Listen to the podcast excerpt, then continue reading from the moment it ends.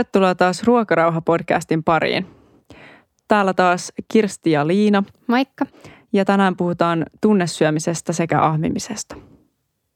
Meillä on vieraana Jonna Heinonen, joka on syömisen psykologiaan erikoistunut laillistettu ravitsemusterapeutti ja terveystieteiden maisteri, valmentaja, kirjailija ja kouluttaja. Tervetuloa Jonna. Kiitos paljon, oli kiva tulla. Lähdetään ihan perusteista. Mitä tunnesyömisellä tarkoitetaan? No tunnesyömisellä sinällään ei ole mitään semmoista virallista mm, määritelmää tai, tai että jos menee jonnekin lääketieteelliseen Wikipediaan, niin sieltä ei löydy niin semmoista virallista määritelmää, niin kuin esimerkiksi virallisilla syömishäiriöillä on. Mutta jos lyhyesti haluaa kiteyttää tunnesyömisen, niin se on tunteiden käsittelyä syömisen avulla tai syömättömyyden avulla. Mm, joo. Ja onko tunnesyöminen aina haitallista? No sehän on saanut aika semmoisen negatiivisen klangin. Eli, eli aina kun puhutaan tunnesyömisestä, niin, niin ihmiset aina mieltää sen tavalla tai toisella negatiiviseksi.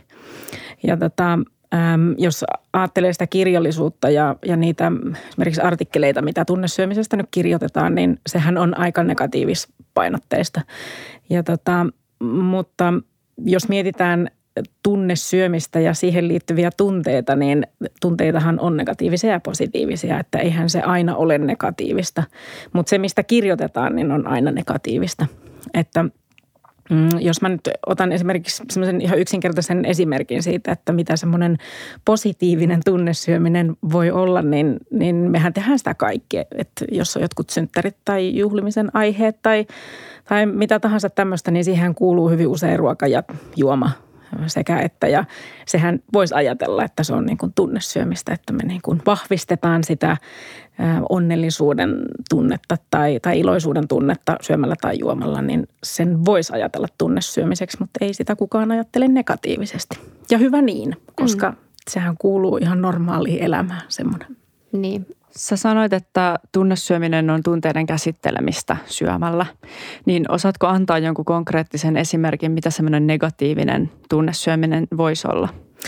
No hyvin usein, äm, jos ajatellaan, että, että miten se niin kuin arjessa ilmenee, niin äm, tämmöiset Tämä on siis ihan täysin subjektiivinen tämmöinen näkökanta, koska mä en tiedä, onko tämmöisestä edes tutkimustietoa olemassa, mutta – Hyvin tyypillisesti tämmöiset tunnesyöjät on, no tyypillisesti naisia. Se ei tarkoita sitä, etteikö miehetkin kärsisi tunnesyömisestä, koska miehetkin siitä kärsii, mutta mä, mä koitan yksinkertaistaa, niin semmoinen äm, keski-ikäinen nainen, joka, joka on hyvin, hyvin suorittaa elämäänsä ja, ja kaikki on hanskassa ja hoitaa perheensä ja työnsä ja näin poispäin. Kaikki, kaikki on niin kuin hyvin näennäisesti.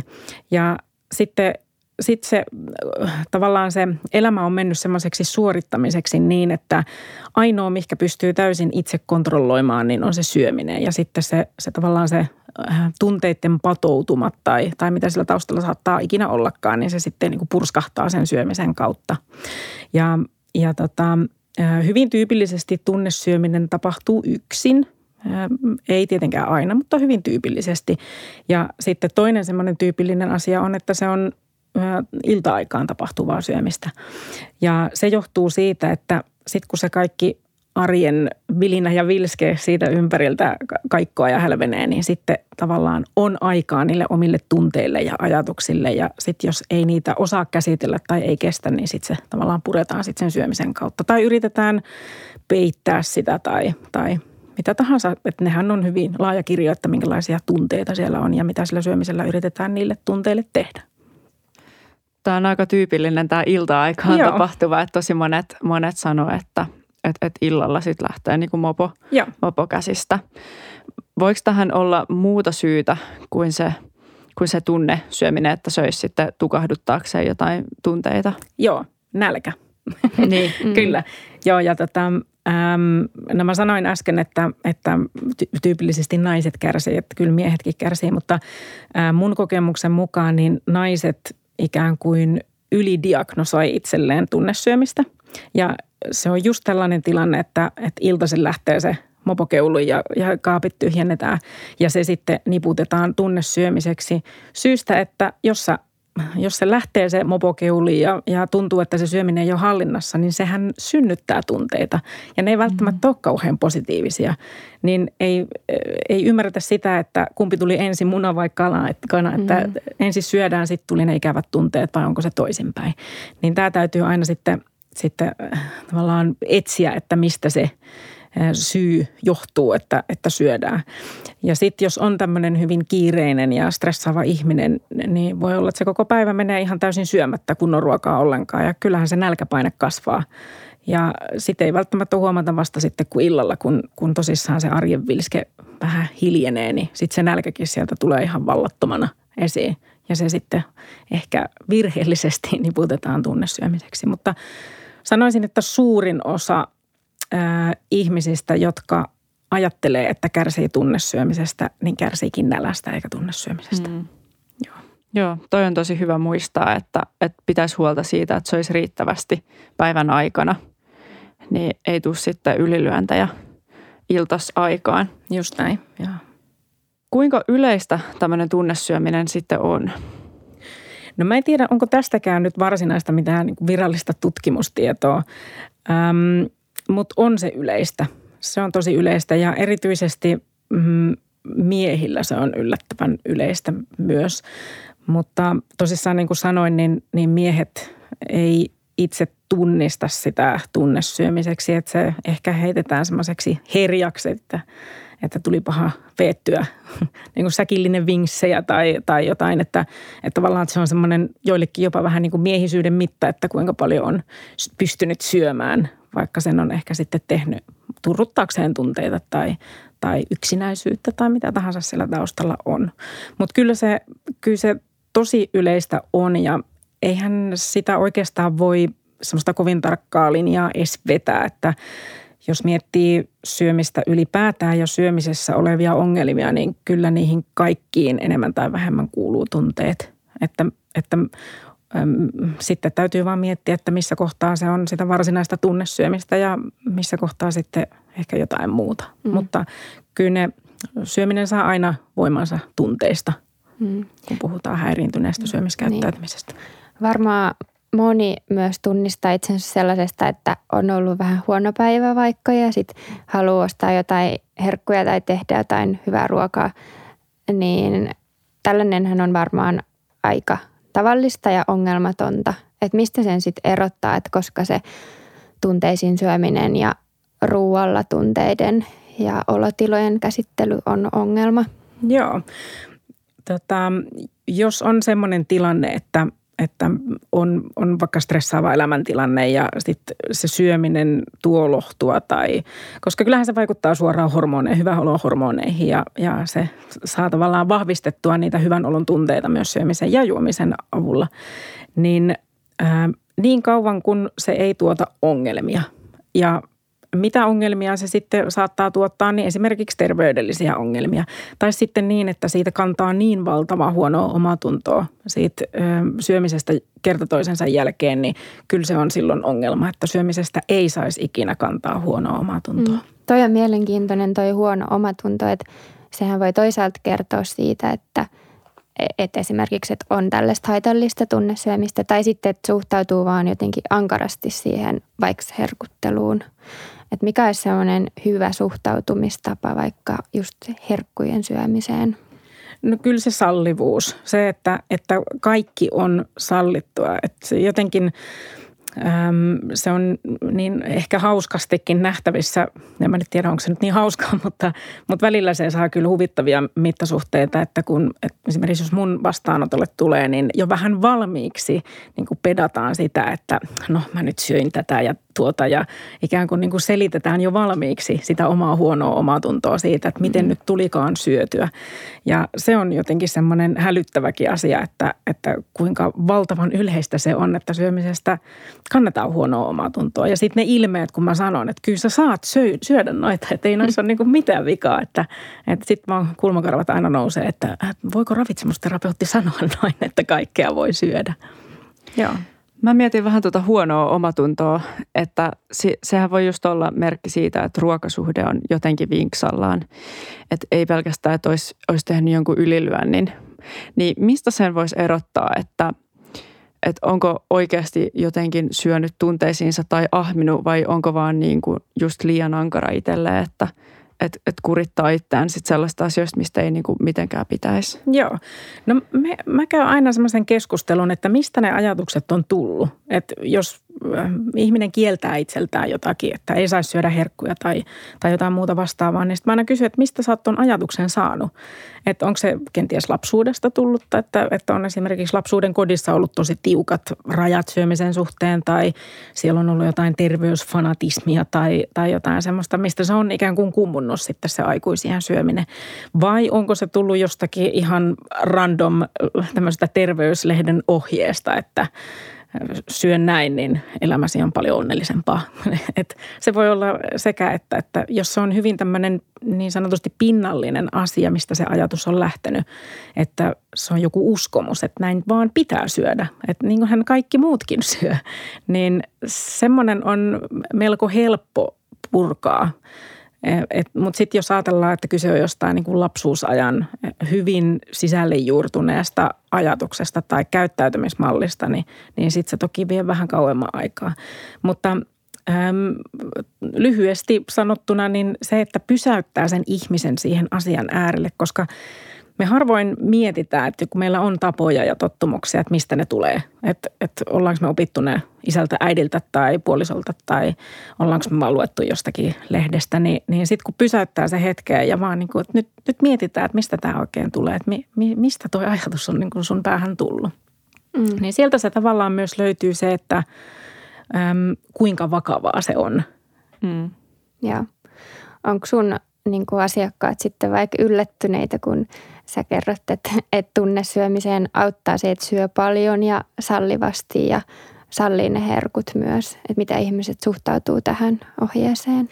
No aika iso osa, kyllähän he sen tietää, Joo. että että ihmiset ylipäätäänkin on aika hyvin kartalla siitä, että, että mistä esimerkiksi nälkä johtuu. Ja, ja tota, se on kauhean mielenkiintoinen ilmiö, että, että jos miettii tämmöistä ihmistä, joka tavallaan joka ilta sitten syö nälkäänsä ajatellen, että se on tunnesyömistä, niin kyllähän aina jollain tasolla sen ymmärtää, että no ei tullut taaskaan päivällä syötyä mitään, mutta silti se toistuu se sama käyttäytymismalli päivästä mm. toiseen. Miten tämä tunnesyöminen sitten liittyy ahmimiseen? Öm, no ahmin, ahmintaahan liittyy hyvin vahvasti tunteet, siis jos ihan puhutaan ahmishäiriöstä. Ja, ja se nimenomaan se häiriö saa sen suurimman voimansa tunteista. Mm, mutta sitten täytyy tosiaan miettiä se, että, että onko kyse tunnesyömisestä vai ollaanko menty jo tietyn rajan yli, että voidaan puhua mm, semmoisesta syömishäiriöstä, joka voidaan diagnosoida niin kuin ahmishäiriöstä. Mutta kyllähän se liittyy. Mutta sitten jos ajatellaan ihan niin kuin ahmimista, että, että mitä se on, sehän on jokaiselle ihmiselle vähän erilainen ajatus siitä, että mitä ahmiminen on. Että jos nyt otetaan sellainen esimerkki, että illalla tosissaan taas tuut nälkäisenä ja, ja väsyneenä kotiin ja, ja kellahat sohvalle ja avaat karkkipussin ja tavallaan napostelet sen karkkipussin siinä elokuvaa katsellessa, niin ihminen voi ajatella, että hän ahmii. Mutta sehän ei, jos ajatellaan ihan semmoista virallista diagnostiikkaa, että mitä ahmimisiin kuuluu, niin sehän ei ole ahmimista. Että, että se on kyllä tosi tarkkaan käytävä aina läpi se, että missä kohtaa, jos ihminen sanoo itse, että hän ahmii, niin sitten käytävä läpi, että mitä se sitten käytännössä konkreettisesti tarkoittaa, kun sä syöt. Miten sä syöt ja kuinka nopeasti sä oikeasti syöt, että, että tuleeko se tavallaan se diagnoosi sitten täytettyä, että kärsii sitten ahmimishäiriöstä. Mutta kyllä, tunteet liittyy vahvasti ahmimiseen, mutta täytyy tosiaan erottaa, että onko se ahmimishäiriötä vai sitten tunnesyömistä. Myöskin esimerkiksi rajoittavasta syömishäiriöstä toipuessa ihmisillä voi tulla tämmöinen niin sanottu pohjaton nälkä, joka tuntuu, että se ei lähde pois, vaikka se olisi mitä. Ja sitten saattaa tuntua, että jotenkin nyt ahmii, että kun kerää sitä energiaa ja oikeasti vaan se sun aliravittu keho niin kuin tarvitsee sitä. Että tähän ei sillain ole ahmimista. Ja sitten tosi usein pelätään, että nyt olenkin sairastumassa sit ahmimishäiriöön, vaikka että anoreksia kääntyy ahmimishäiriöksi. Niin mitä ohjeita sä antaisit tällaisille henkilöille? no ihan ensimmäiseksi on hyvä tosissaan käydä se, että kun ihminenhän vertaa sitä omaa käyttäytymistä aina niin kuin edelliseen käyttäytymiseen. Että jos puhutaan tämmöistä rajoittavasta, hyvin rajoittavasta syömisestä, että vaikka sä söisitkin ihan normaalisti ja tavallaan yhtä, yhtä hitaasti tai sillä tahdilla kun normaalisti ihmiset syö, niin sen saattaa itse kokea niin kuin ahmimiseksi. Että, että ne asiat läpikäymällä, että mikä on normaalia syömistä ja, ja tosi tosi konkreettisesti se, että kuinka hitaasti tai nopeasti ihmiset tyypillisesti syö. Että mm, välillä jos niin kuin istuu jossain lounasravintolassakin ja katselee ympärilleen, niin, niin, niin sieltä saattaa helposti pongata semmoista syömistahtia, mikä voisi niputtaa jo niin kuin ahmimiseen, että, mutta se ei kuitenkaan ole, ole sitä ahmimista. Mm. Että se vaan täytyy niin kuin käydä läpi se, että mitä se normaali syöminen on ja, ja mitkä ne omat tuntemukset on siitä syömisestä ja sitten sitä vaan harjoitellaan ja harjoitellaan ja harjoitellaan. Että se, se ei oikeastaan niin kuin, mm, se ei lievity muuta kuin ihan konkreettisesti harjoittelemalla. Mm. Tämä on mielenkiintoinen, kun sä puhut, puhut tästä ahmimisesta, niin jotenkin tästä tajuu, että se on, sitä käytetään niin kuin arkikielessä tosi paljon ja se tarkoittaa varmaan kaikille vähän eri asioita. Ja just, että se niin kuin aina niin kuin tietyllä tavalla suhteessa siihen niin kuin omaan johonkin aiempaan tai normaaliin syömiseen. Joo. Joo, se on kyllä ihan totta, että, että se käytetään hyvin, ei vaan pelkästään ahminnasta, mutta hyvin paljon muuhunkin niin kuin syömiseen liittyvistä, niin käytetään hyvin, voisi sanoa, että kevyin perustein aika vakaviakin sanoja tai asioita. Niin. Sylin sivuilla oli tällainen juttu, että ahmimishäiriön voi sairastua jos alkaa siinä pohjattoman nälän vaiheessa sit liikaa rajoittaa sitä energiansaantia, että säikähtää sitä, että apua, mulla on koko ajan nälkä tai jotain ja sitten rupeaa rajoittamaan hirveästi energiansaantia ja sitten sit saattaa tulla sellainen kaoottinen kehä, jossa vuorotellen rajoittaa ja ahmii ja rajoittaa ja ahmii. Niin onko sulla tähän antaa mitään ohjeita, että mikä olisi hyvä tapa toimia, jotta Joo. tällaista ei synny. Joo, tota, niin tämmöisessä tilanteessa, kun äh, ihmisen keho ja mieli niin kuin syömishäiriössä on tavalla tai toisella sairas, niin siihen ei voi luottaa siihen, siihen kehon viesteihin tai, tai siihen korvien väliin. Äh, niin silloin täytyy ottaa sellaiset konkreettiset työkalut käyttöön ja esimerkiksi kello on hyvä siihen ja täsmäsyöminen.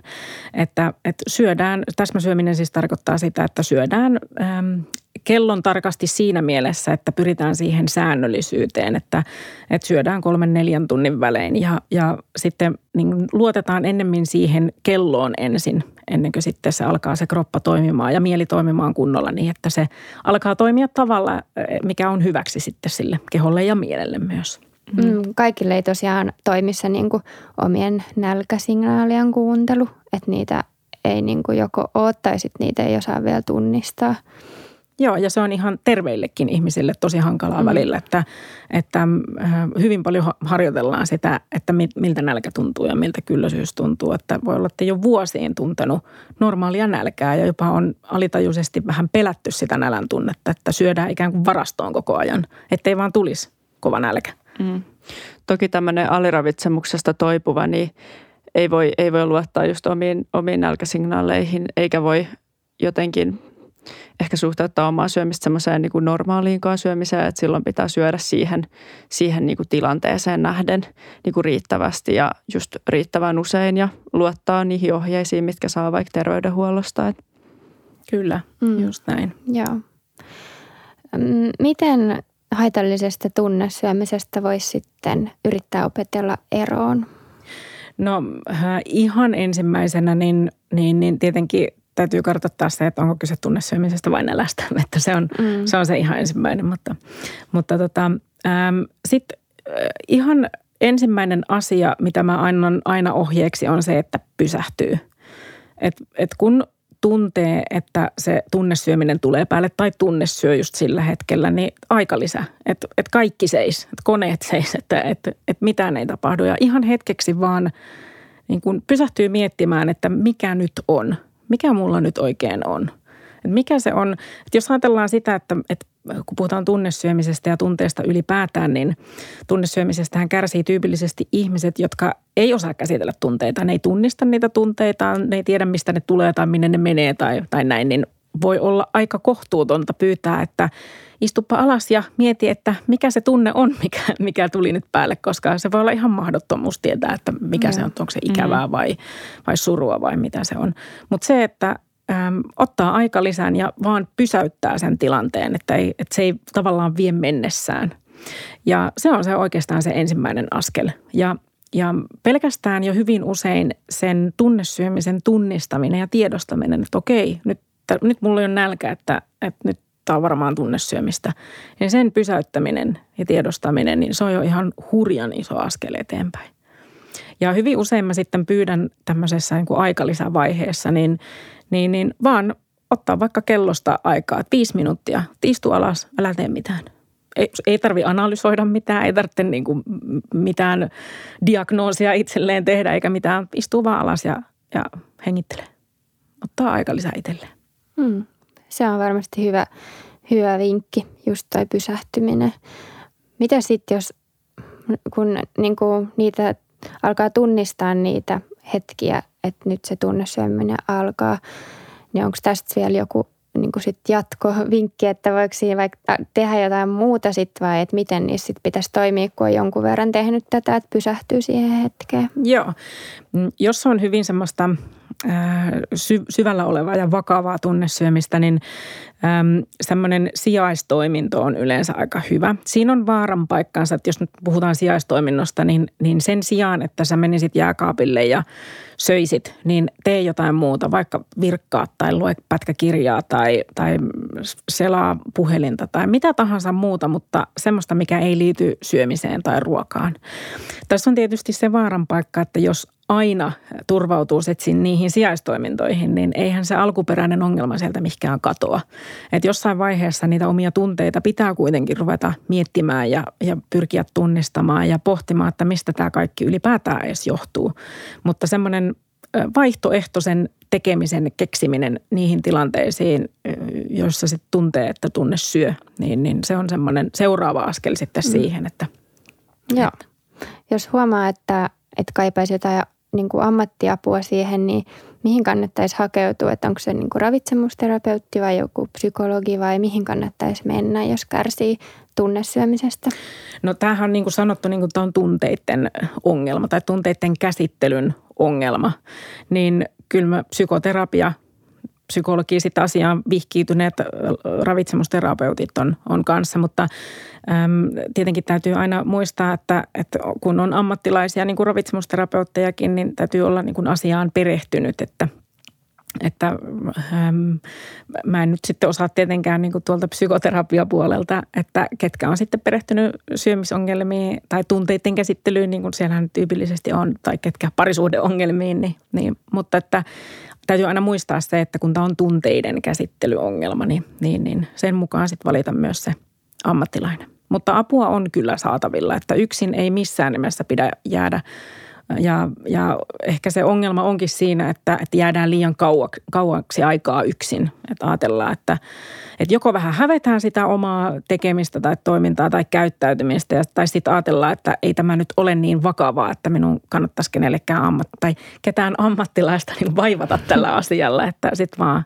pyristellään yksin sen ongelman kanssa. Niin, niin, niin ei missään nimessä näin vaan, että ehdottomasti apua. Joo, ja varmaan just tässä alkuvaiheessa, jos huomaa, että on tämmöistä niin kuin, vaikka sitä iltapainotteista ahmimista, niin silloin voisi olla hyvä käydä jossain ravitsemusterapeutille juttelee siitä, että onko se sitä nälkää vai, vai sit sitä tunnesyömistä. Just näin, joo. joo.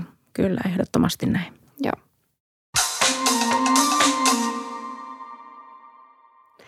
Mikä olisi sitten hyvä suhtautuminen niin herkkuihin ja herkutteluun jos on, on vaikka, tai ihan kaikilla, mutta jos kärsii tunnesyömisestä? Joo. Ähm, no ihan ensinnäkin sen, että, että poistettaisiin kaikki kiellot tai, tai kategorioinnit hyvään tai pahaan tai terveelliseen tai epäterveelliseen. Että, että ruokaa ei pitäisi kategorioida, että se on vaan ruokaa ja syötävää. Että se pitäisi olla niin kuin hyvin neutraali asia ja oleellinen osa elämää. Että se on semmoinen, semmoinen ajatusmallien ja uskomusten ravistelu on semmoinen ensisijainen toimenpide. Ja, ja sitten semmoinen, mm, sanoisin, että joustava rajoittaminen, joka tarkoittaa siis sitä, että, että jos me aina rajoitettaisiin tavallaan tosi tiukasti kaikkeen, niin sehän tarkoittaa sitä, että kieltäydytään vaikka täysin sokerista tai kieltäydytään mistä nyt hyvänsä. Ja se on yleensä ongelma, ongelmien alku siinä mielessä, että aina kun me kielletään itseltämme jotakin, niin meidän rupeaa tekemään kahta kauheammin sitä mieli. Eikä vaan pelkästään syömiseen liittyen, vaan ihan mihinkä tahansa muuhunkin.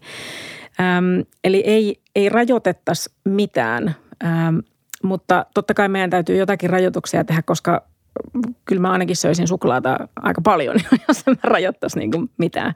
Mutta se joustava rajoittaminen tarkoittaa sitä, että, että jos jos esimerkiksi mulla rupeaa tekemään mieli suklaata, niin mä tosissaan pysähyn ja mietin, milloin mä oon syönyt. Sitten jos mä ymmärrän, että siitä on neljä tuntia, kun mä oon syönyt, niin se rajoitusosa tulee siitä, että mä ymmärrän olla syömättä sitä suklaata, vaan mä menen suoraan niin kuin syömään kunnon ruokaa.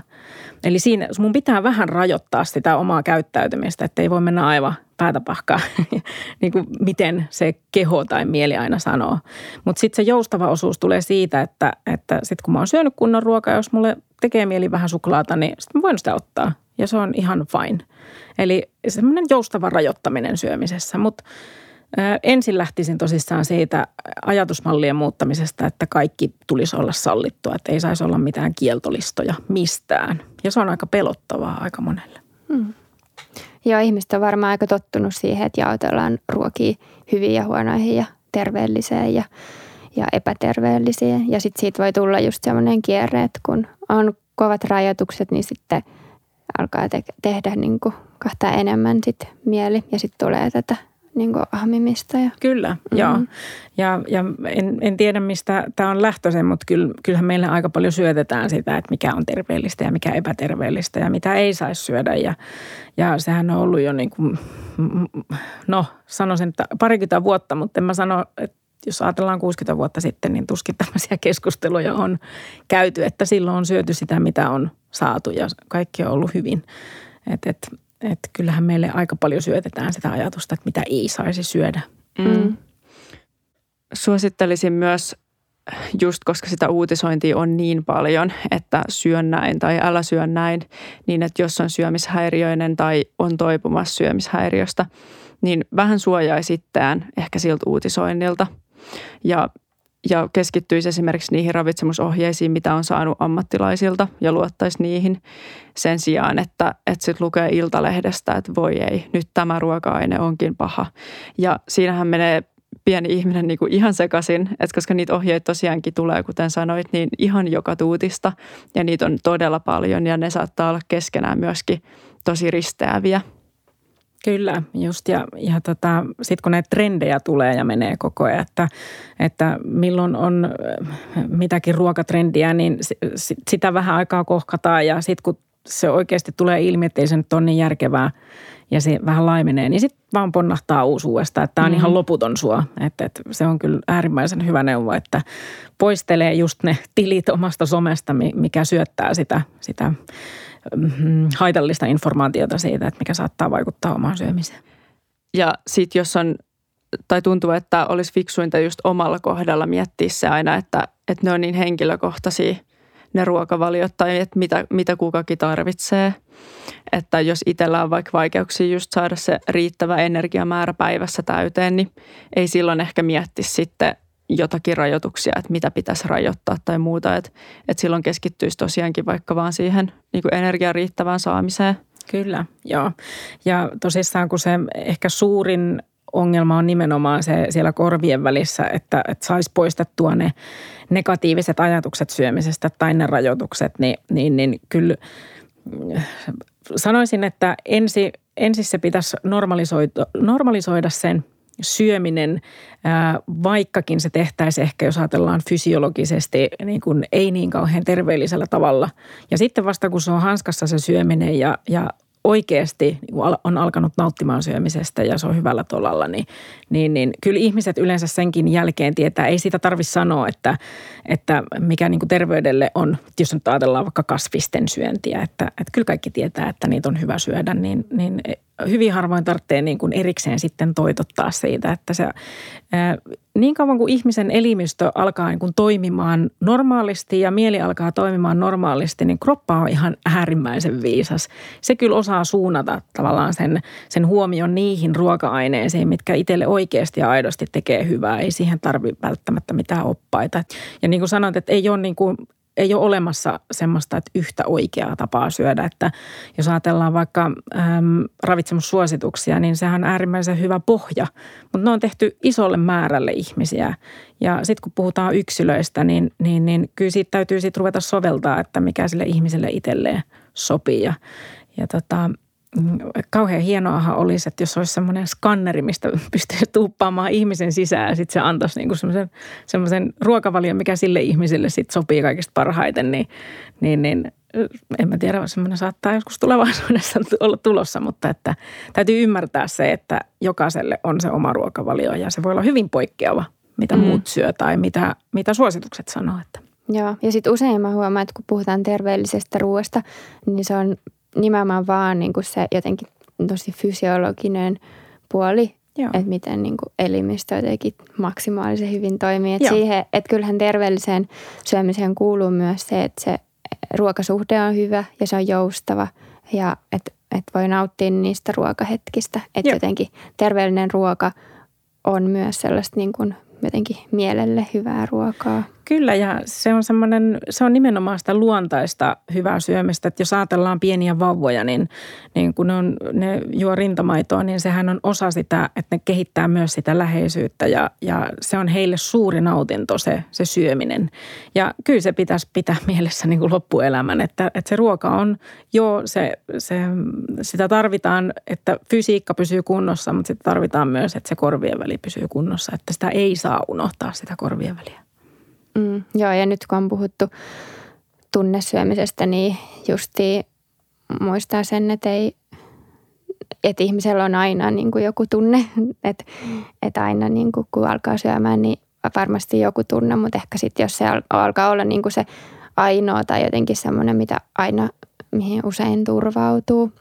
Joo. Se syöminen ja just hankalissa tunteissa – Niinpä, joo. Ja, niin, että se on myös tosi hyvä, mitä sanoit aiemmin tässä keskustelussa, että kaikki tunnesyöminen ei ole haitallista. Että, että jos joskus palkitsee itsensä rankan tentin jälkeen suklaalla tai synttäreillä syö karkkia ja kakkua, niin, niin se on oikeasti niin kuin just osa sitä terveellistä ja joustavaa ruokavalioa. Kyllä, joo. Ja, ja hyvin paljon sitä, sitä myös puhutaan, että, että ruoalla ei saisi palkita itteensä. Totta kai saa. Mm-hmm. Eihän se niin kuin, että, että tavallaan tehdään semmoisista asioista ongelmia, mitkä ei oikeasti ole ongelmia. Että, että nämäkin on semmoisia asioita, mitä mä joudun jatkuvasti mun asiakkaiden kanssa oikomaan. Että he on niin kuin tekemällä tehneet ongelmia, mm. mitkä ei sitten oikeasti ole. Että, mutta sitten jos se alkaa olemaan, niin kuin, että täytyy aina sitten vähän puntaroida sitä, että missä vaiheessa se menee ikään kuin, että, että sä oikeutat vaikka herkkujen syömisen sillä, että sä käyt juoksemassa viisi kilometriä. Niin mm. sittenhän se alkaa jo vinksahtaa. Että eihän se niin ei niin pitäisi olla sellaista kaupankäyntiä. Niin, koskaan no. ei saisi olla kaupankäyntiä. Että se pitää olla niin kuin aitoa nautintoa 140 prosenttisesti mm. se syöminen. Että. Joo. me saatiin Instagramissa kysymyksiä tähän jaksoon ja, ja tota, Yksi oli semmoinen, että onko tunne syömättömyys myös niin kuin tavallaan tähän aihepiirin kuuluva ongelma? Joo, on. Että, että taisin siinä ihan alussa sanoakin. Joo, että, sä mainitsit, että, joo. joo.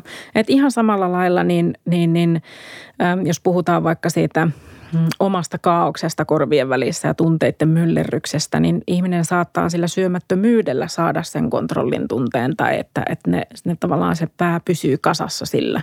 Niin ihan samalla lailla se on, voi niputtaa tunnesyömiseen, vaikka ei söisikään. Se on, voisi puhua tunnesyömättömyydestä tai... Joo.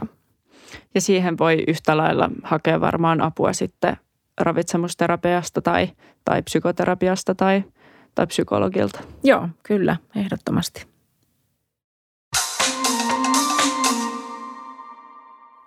Tähän jakson loppuun meillä on sulle sellainen kysymys, joka me kysytään meidän kaikilta vierailta, että mikä on sun lempparipuoli sussa itsessäsi? Joo, mä vähän kerkisin itse asiassa miettiä tätä ja, ja monta kertaa vaihdoin, mutta yksi tuli ylitse muiden. Mä oon helposti innostuva ihminen ja, ja mä oon semmoinen, että jos um, mä haluan, jos joku tekee jotain tosi siistiä, niin mä haluan oppia sen kanssa. Mm. Ja sen takia ää, mä osaan aika paljon erilaisia asioita, mutta mä en ole missään superhyvä. Ja jotkut mun läheiset on sanonut, että, että mä, mä niin, mulla on niin lyhyt pinna noiden asioiden kanssa. Mä aina hirveällä kohkalla aloitan jotakin, vaikka soittaa kitaraa ja sitten mä lopetan. Mutta sitten kun mä koen sen niin, että kun mä oon oppinut soittaa ne tietyt biisit ja mä oon tyytyväinen siihen taitotasoon, niin sitten mä lopetan, että mä voin opetella uuden jutun.